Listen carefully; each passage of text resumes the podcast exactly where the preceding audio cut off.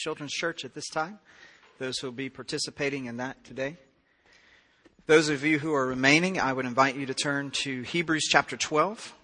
Hebrews chapter 12, we will be continuing our study through the book of Hebrews together. Hebrews chapter 12, beginning in verse 18.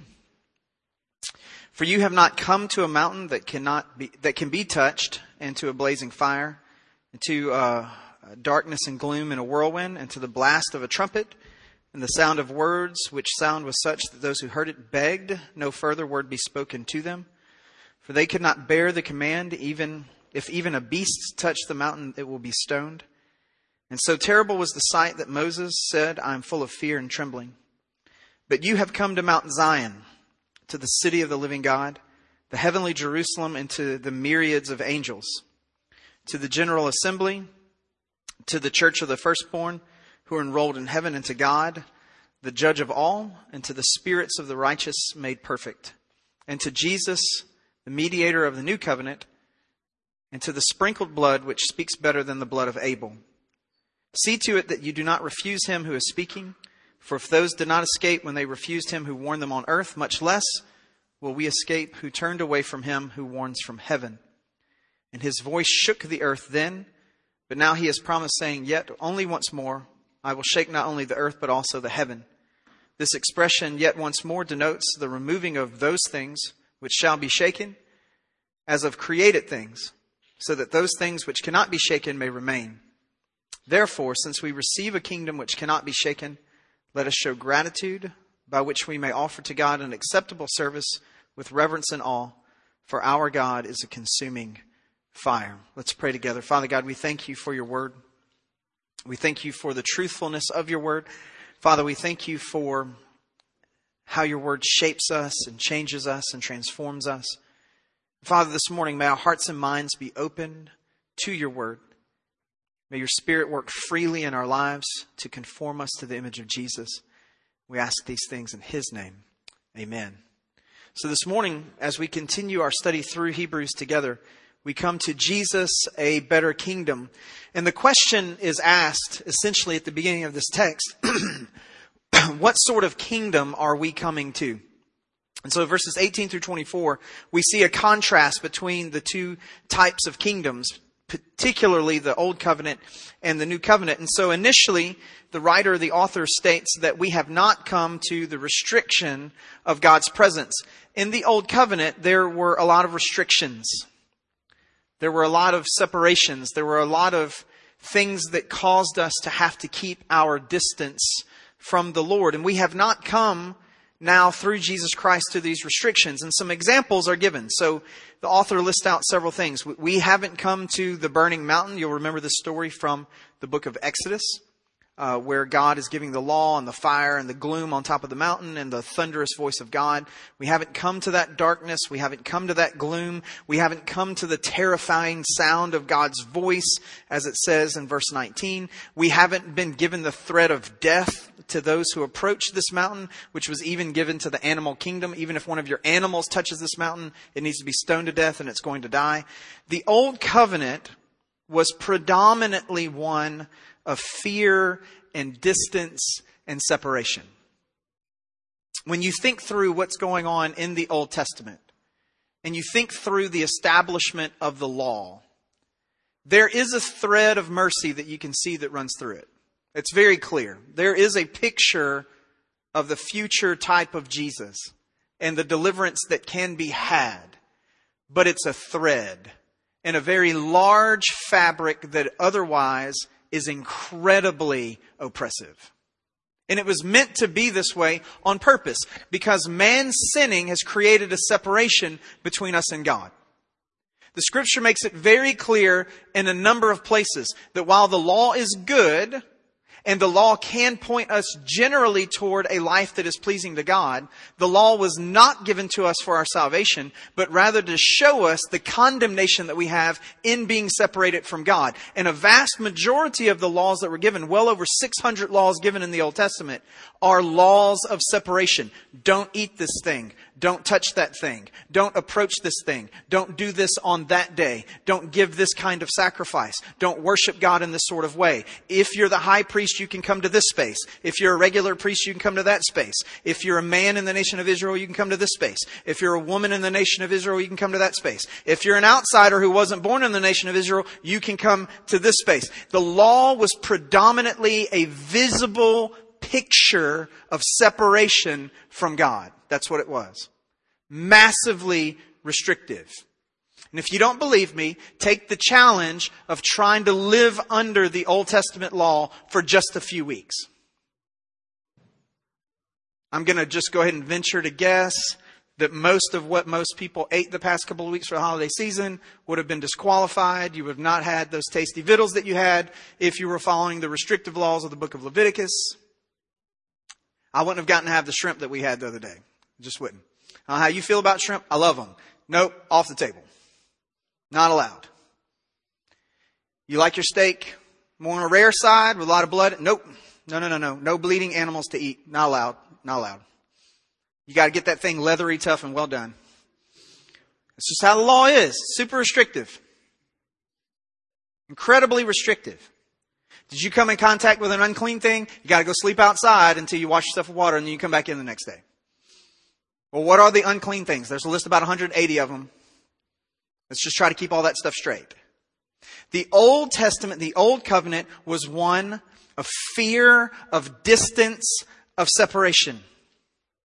Even the people, when they heard the voice of God, said, we don't want God to speak directly to us again. Moses, you go talk to God and come tell us what he said because it's too terrifying for us to hear the voice of God. This is the restriction that was from before. But friends, this is not what we live under in the new covenant. This is not what we live under in the kingdom that Jesus Christ has established through his death and resurrection. Rather, as the writer to Hebrews says, as we continue this first section, we have come to the glorious freedom of Jesus Christ. Notice what he says when you get to verse 22.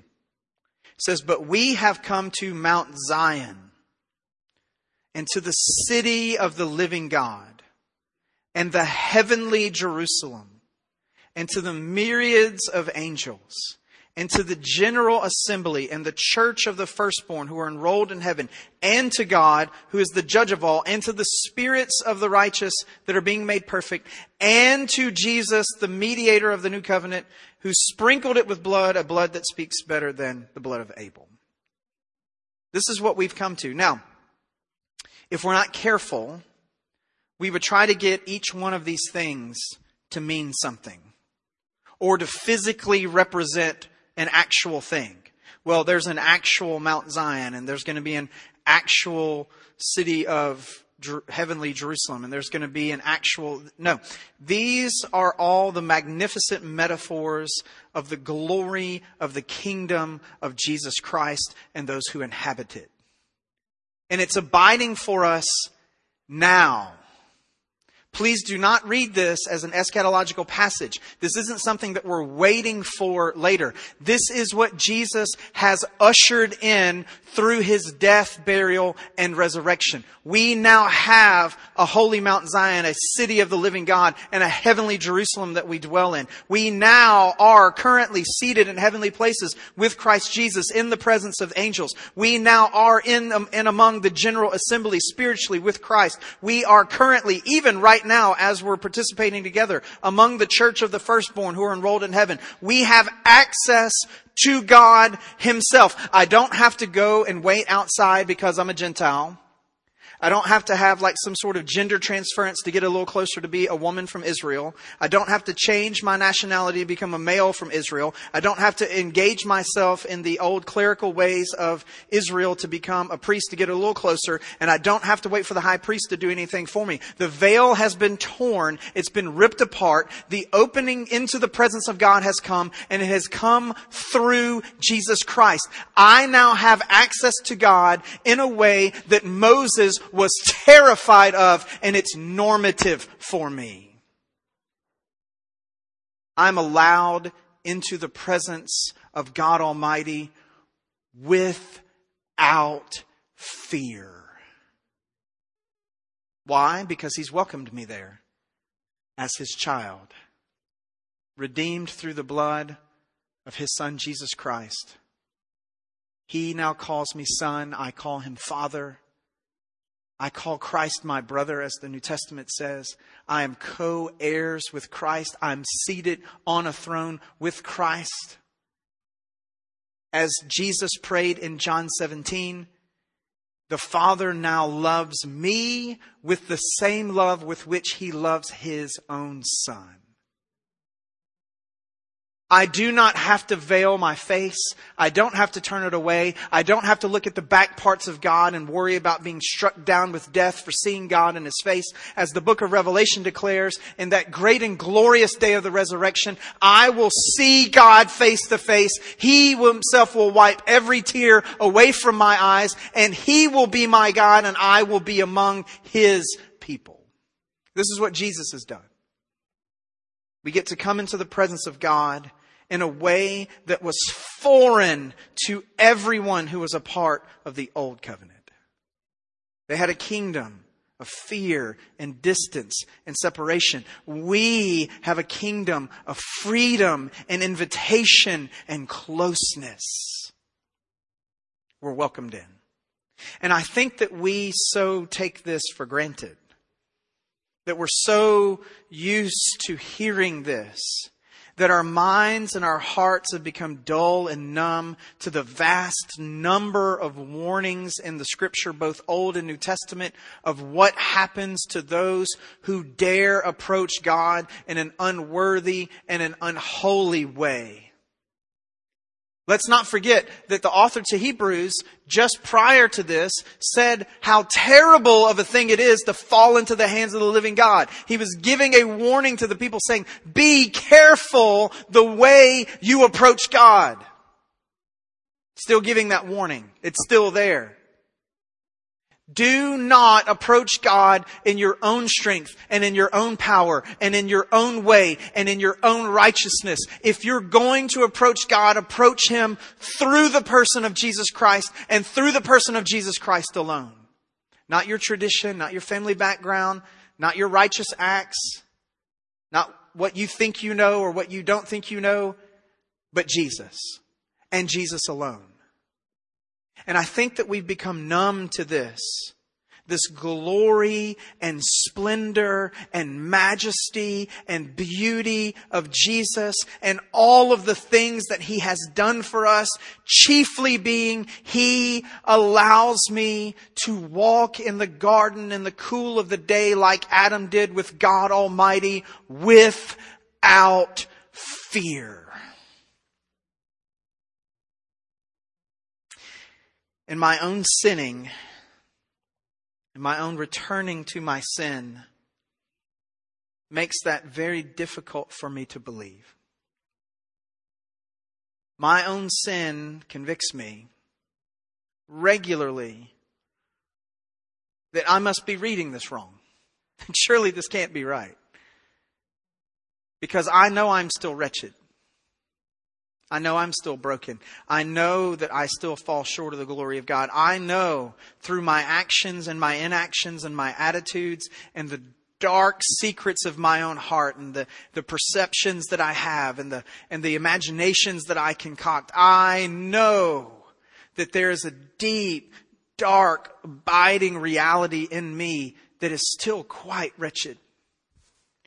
And the scripture makes it so clear that that which is unholy and that which is impure and that which is, does, does not have clean hands and that which does not have a pure heart cannot approach the throne of God above. And when I look at myself and I see what is produced in my life, it all seems, it all seems like a, how can this be? How can this be?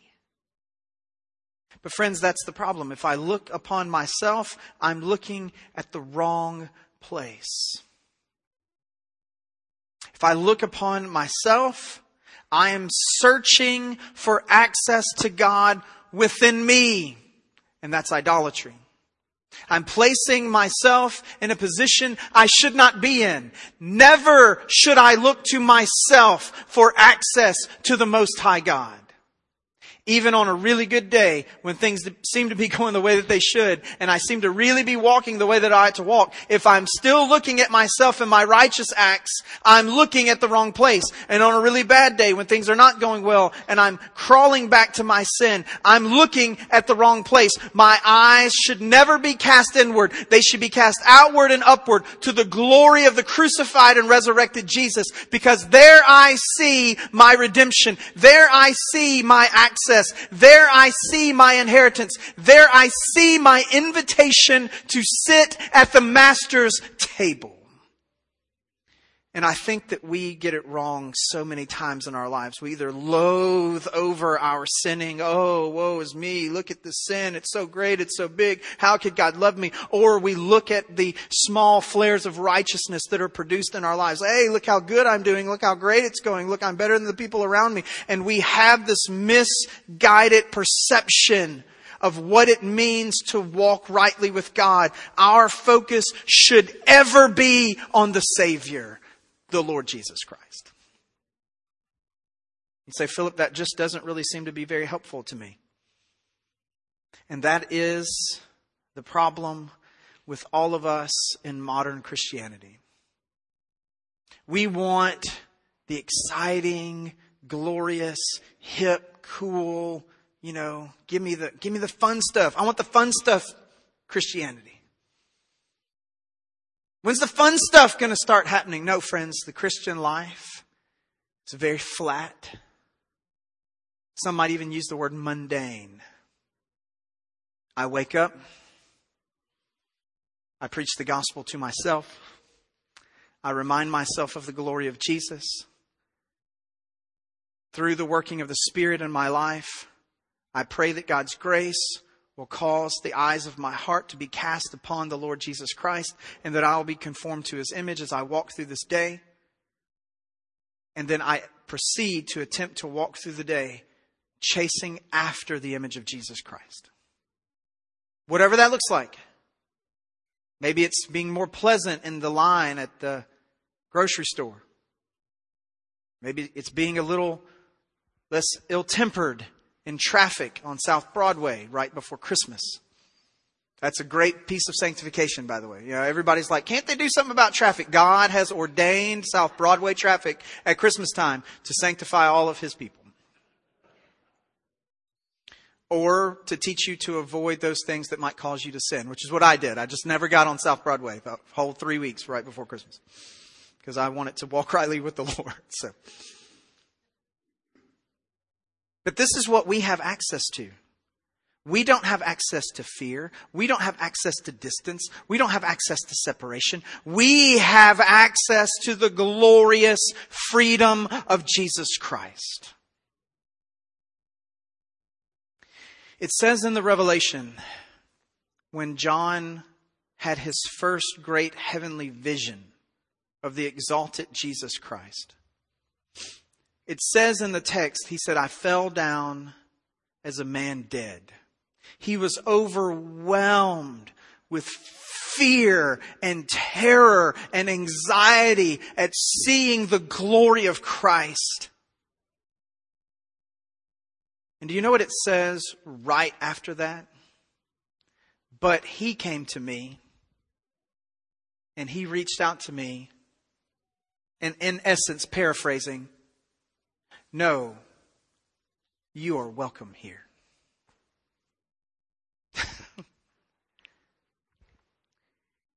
and how little, dear Christian friend, how little time do we spend truly marveling at the freedom and the access and the loving invitation that we have been given as the people of God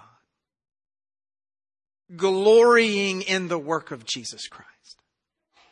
Instead, our minds and our attention is turned to other things that distract and frustrate and create anxiety and worry and fear and doubt and anger instead of keeping our attention focused on the great glory of Christ. And so the author here to the Hebrews makes a transition and he begins speaking to us about this unshakable kingdom. And so there's these things that are shaken and things that are unshaken. And we must attend to the word of the Lord. Notice what it says. See to it that you do not refuse him who is speaking. For if those did not escape when they refused him who warned them on earth, much less will they escape who turn away from him who warns from heaven. This is the very voice of God sending out one more warning into this church, declaring to them to be attentive, friends. There is no escape for those who ignore the warnings of God. And what has been the chief warning of God throughout all of this message in Hebrews? It is that Christ Jesus and Christ Jesus alone is the preeminent one that should have our focus. Not the greatness of my sin, not the greatness of my righteousness, not the greatness of my ancestry, not the greatness of my history and my heritage and my upbringing and my understanding of theology. These are not the things that should have my attention. Christ Jesus alone should have my attention. For Christ Jesus alone is the only one that can save me. And it says here this great warning that God is going to shake the world. This is an eschatological reality what's going to happen at the end. There's a shaking of the world that's going to occur. The scripture uses a lot of different metaphors to talk about what's going to happen. It talks about, you know, the, there's going to be a purification by fire and the things that are, are of precious value will remain and those things that are not will, will be burned up, you know, hay, straw, and stubble and pure gold and the dross will come up to the top and there's language of, um, of, of things being broken down, things being separated, things being divided to the left and to the right. There's all kinds of different ways that the end is spoken about.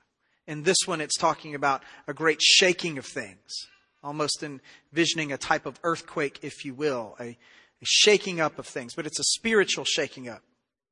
God's going to shake the world, shake heaven and earth, and the things that can be shaken will be removed. They will be leveled out those things in my life that I think are of massive importance, but actually have no value at all, will be shaken out.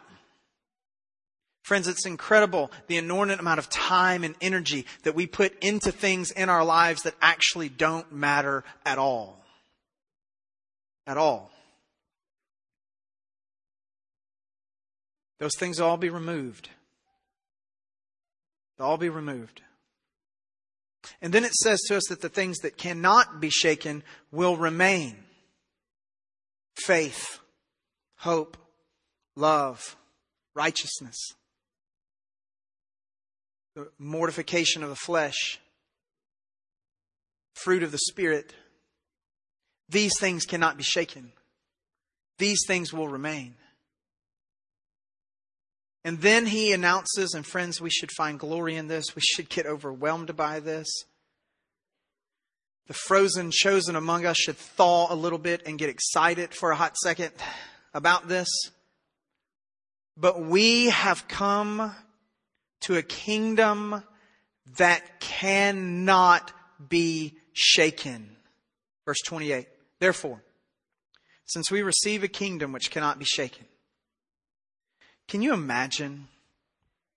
Let's, let's just stop for a second. Can you imagine being part of a political system that was perfect and flawless and immovable and could not be overwhelmed internally or externally by any manner of evil whatsoever.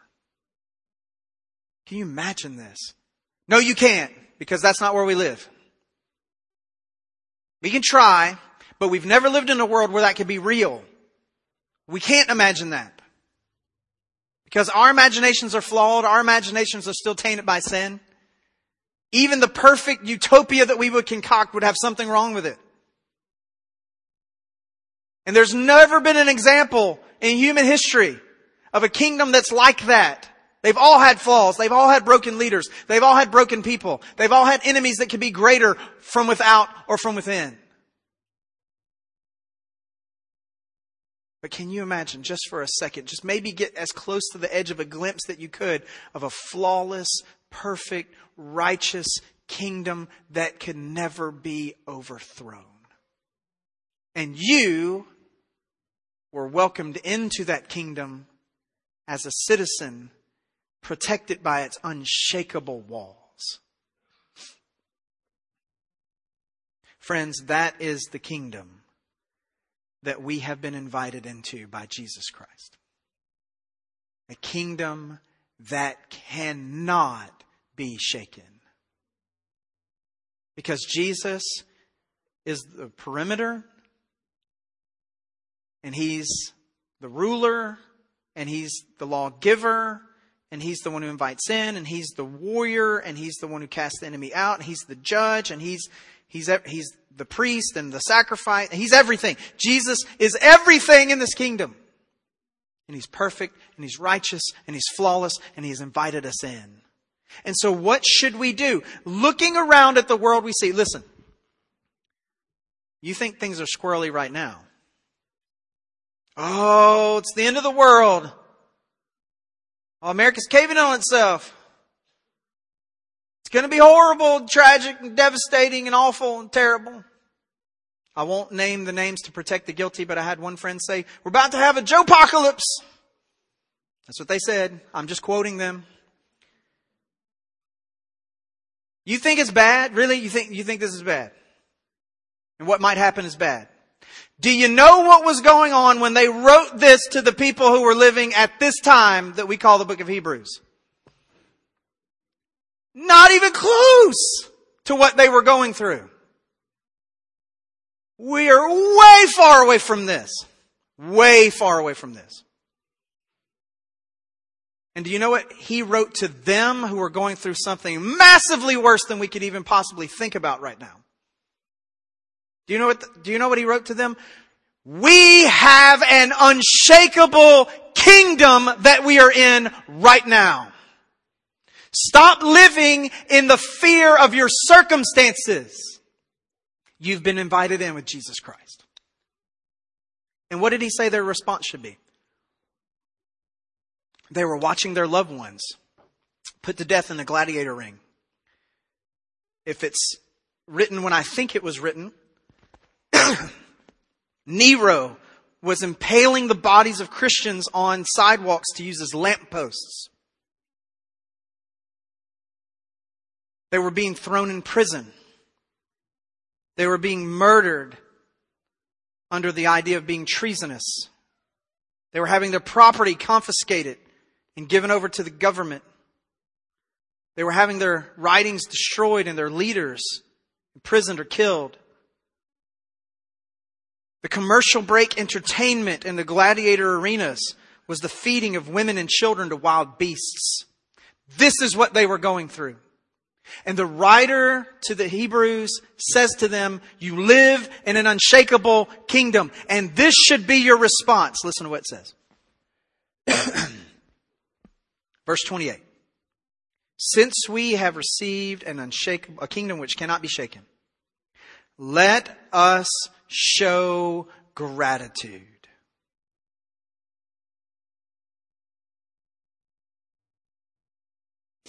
Sometimes the Bible asks us to do things that apart from the work of God in our lives and the grace of Jesus Christ and the power of the, tr- of the Holy Spirit, the triune God working in conjunction together in our hearts can never happen. I'll be frank this morning. If I were to have watched my wife and children drug out of my home and into an arena and fed to wild animals as commercial break entertainment, if they had watched me drug out to have to fight in a gladiator arena, if we'd watched those that we loved who were part of our community of faith have the same things happen to them and be imprisoned and all kinds of other things, and then somebody were to just say to me, hey, you know, I know it's tough and circumstances are bad and things look really, pretty bleak, but you know what? We actually live in an invisible, unshakable kingdom and you need to give thanks right now. I'm not sure who would have had a worse time, the guy dragging my family out of my house or the guy who told me I should be thankful about it. I'm just being frank with you this morning. Sometimes the scripture says stuff to us that sounds insane. It's good. You say, Phillip, that's pretty severe context you put on it. You know, sometimes we read words in the Bible and we don't know the context or we forget the context and we go, oh yeah, give thanks. And we don't realize what the people were going through that were called upon to give thanks. The writer to Hebrews says to these people going through the worst of the possible circumstances that you could imagine for their faith, he says, you need to give thanks. And you know what? If you're looking at anything other than Jesus, you and I will not be able to do that. I've never been through this, but I've been through things that hurt like this. And friend, I'll tell you, it was really hard to give thanks in those situations. It was really hard to look past my pain and my feelings and my anxiety and my anger. It was really hard to look beyond the circumstances I found myself in that were awful and terrible and thrust upon me. Not, not be, it's really easy for me to deal with, hey, if I did something knuckleheaded and I sinned and I rebelled against God, bad things happen. Well, that's on me. I did that. Phillip, you brought this on yourself. But in those cases where, you know, you're walking with the Lord and you're doing righteously and you're pursuing righteousness, and then just the brokenness of the world brings great pain onto you, and there's nothing that you can do about it. It's really hard in those moments to look past those circumstances and acknowledge that you live in an unshakable kingdom and you should give thanks. But friends, if we look at ourselves and our circumstances, we will never give thanks. Ever. Because one of two things will happen. We'll look at our circumstances and we'll think that they're too bad for us to be thankful, or we'll look at our circumstances and we'll see how great our circumstances are, but because we're looking at ourselves, we'll think that we're the ones responsible for how great our circumstances are, and we're sure not going to thank ourselves. So we won't give thanks in either case. Because that's what idolatry does. The idolatry of self-loathing or the idolatry of self-exaltation. And here there's a call to look beyond ourselves to the glory of Jesus Christ, the King of the unshakable kingdom, and to give thanks. And I'm just admitting to you this morning, friend, that's, that's really hard to do sometimes. Really hard to do sometimes. And then it continues but not only should we give thanks, not only should we show gratitude, but in the showing of gratitude, it causes us to offer service to God. So our gratitude should not just be one of, verbal thanks, but our gratitude to the King of the unshakable kingdom should be demonstrated by the actions of our lives showing in a tangible way that we are thankful that we're part of his unshakable kingdom. So in other words, the writer to these Hebrews is saying, listen, you guys are receiving all of this persecution because of the gospel. You know what you need to do? You need to acknowledge that you're part of an unshakable kingdom and you have an unshakable king and you need to show that you're thankful by doing more of this gospel stuff that caused you to get persecuted in the first place. Whoa. Because we all have a tendency when we realize that doing the right thing causes a great deal of pain we all have a tendency to stop doing the right thing because the right thing becomes a little too hard to do. Hey, you know, I would keep doing this thing. I would keep doing this thing. But it's just not getting the results. And it's causing too much pain. And I don't like how it's making me feel. And I don't like what it's doing to other people. And it's, you know, if I just stopped doing, I know this thing's right, I know this thing's good, and I know it's what's best, but if I just stopped doing it, all of these other troubling circumstances would just go away. That's a great temptation that lives in every human heart. the writer of the Hebrews knew this and says, listen, you need to not just give thanks, you need to give thanks unto service unto God. Don't grow weary, as the scripture says, in well doing. And how should we do this? How should we do this gratitude filled service? With reverence and awe to God. Again, full circle, pointing our attention to the Lord Jesus Christ. Because, friends, the greatest good that was ever done in this world was his death on the cross. And I guarantee you, it was not an enjoyable experience for him. And then he gives this final warning that our God is a consuming fire. And this idea of a consuming fire is both positive and negative. It's negative in the sense of judgment. If Christ is not there, if righteousness does not abide, it's a consuming fire unto judgment. But for those who are in Christ and those who are in the Lord, this consuming fire consumes out everything in us that is not like Christ, shaping us and molding us and forming us into the image of Jesus. Friends, either way, you will go through the consuming fire of God. The question is, will you go through in unbelief unto judgment or through faith unto conformity to the image of Jesus and salvation? Either way you're going through it, you will go through the consuming fire of God. You will. And so, for our question this morning, because friends, we have a better kingdom, much better kingdom, one of freedom, one of access, one of, of welcoming, one of invitation, one that seats us on thrones, one that, that, that causes all kinds of great things to happen for us because of God's love to us. Manifold spiritual blessings that we receive because of the great work of Jesus Christ. This is the kingdom that is unshakable that we have been brought to. So the question this morning, what shakable things am I clinging to rather than the unshakable glory of Jesus Christ? And friends, I, I don't have time to list out every possibility of what that might be. But if we're honest, if we just take a real honest moment, and we look at our lives, what has most of my attention? What has most of my energy? What has most of my effort? What consumes uh, most of my time? What, what is it that I, I get most anxious about? What causes me to have the most worry? What is it that causes me to have the most fear? What is it that leads me to have the most doubt? What is it that I'm grabbing a hold of that fills my mental, emotional, and spiritual life. If that is not the things of Christ and the things that come off of being in Christ, which are plentiful, then it is a shakable thing that needs to be abandoned, that needs to be understood as an idolatrous thing in our lives.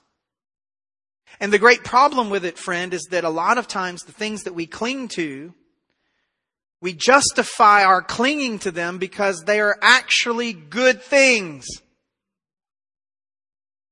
That we've taken from the realm of being a good thing and exalted it to being a preeminent thing. Jesus should be here and all the good things should be under him. And what we often do is we grab a hold of a good thing and we push Jesus down and we stick the good thing up here. And then we excuse ourselves from the idolatry of the good thing because it's a good thing. Of course, this can't be sinful for me to focus on this and to be worried about this and to attend to this and to be consumed by this because it's a good thing. God would never be frustrated with me or angry with me or call me to repent over giving so much attention to a good thing. When in fact there's many good things that are actually horrible idols. It's about how we prioritize our lives.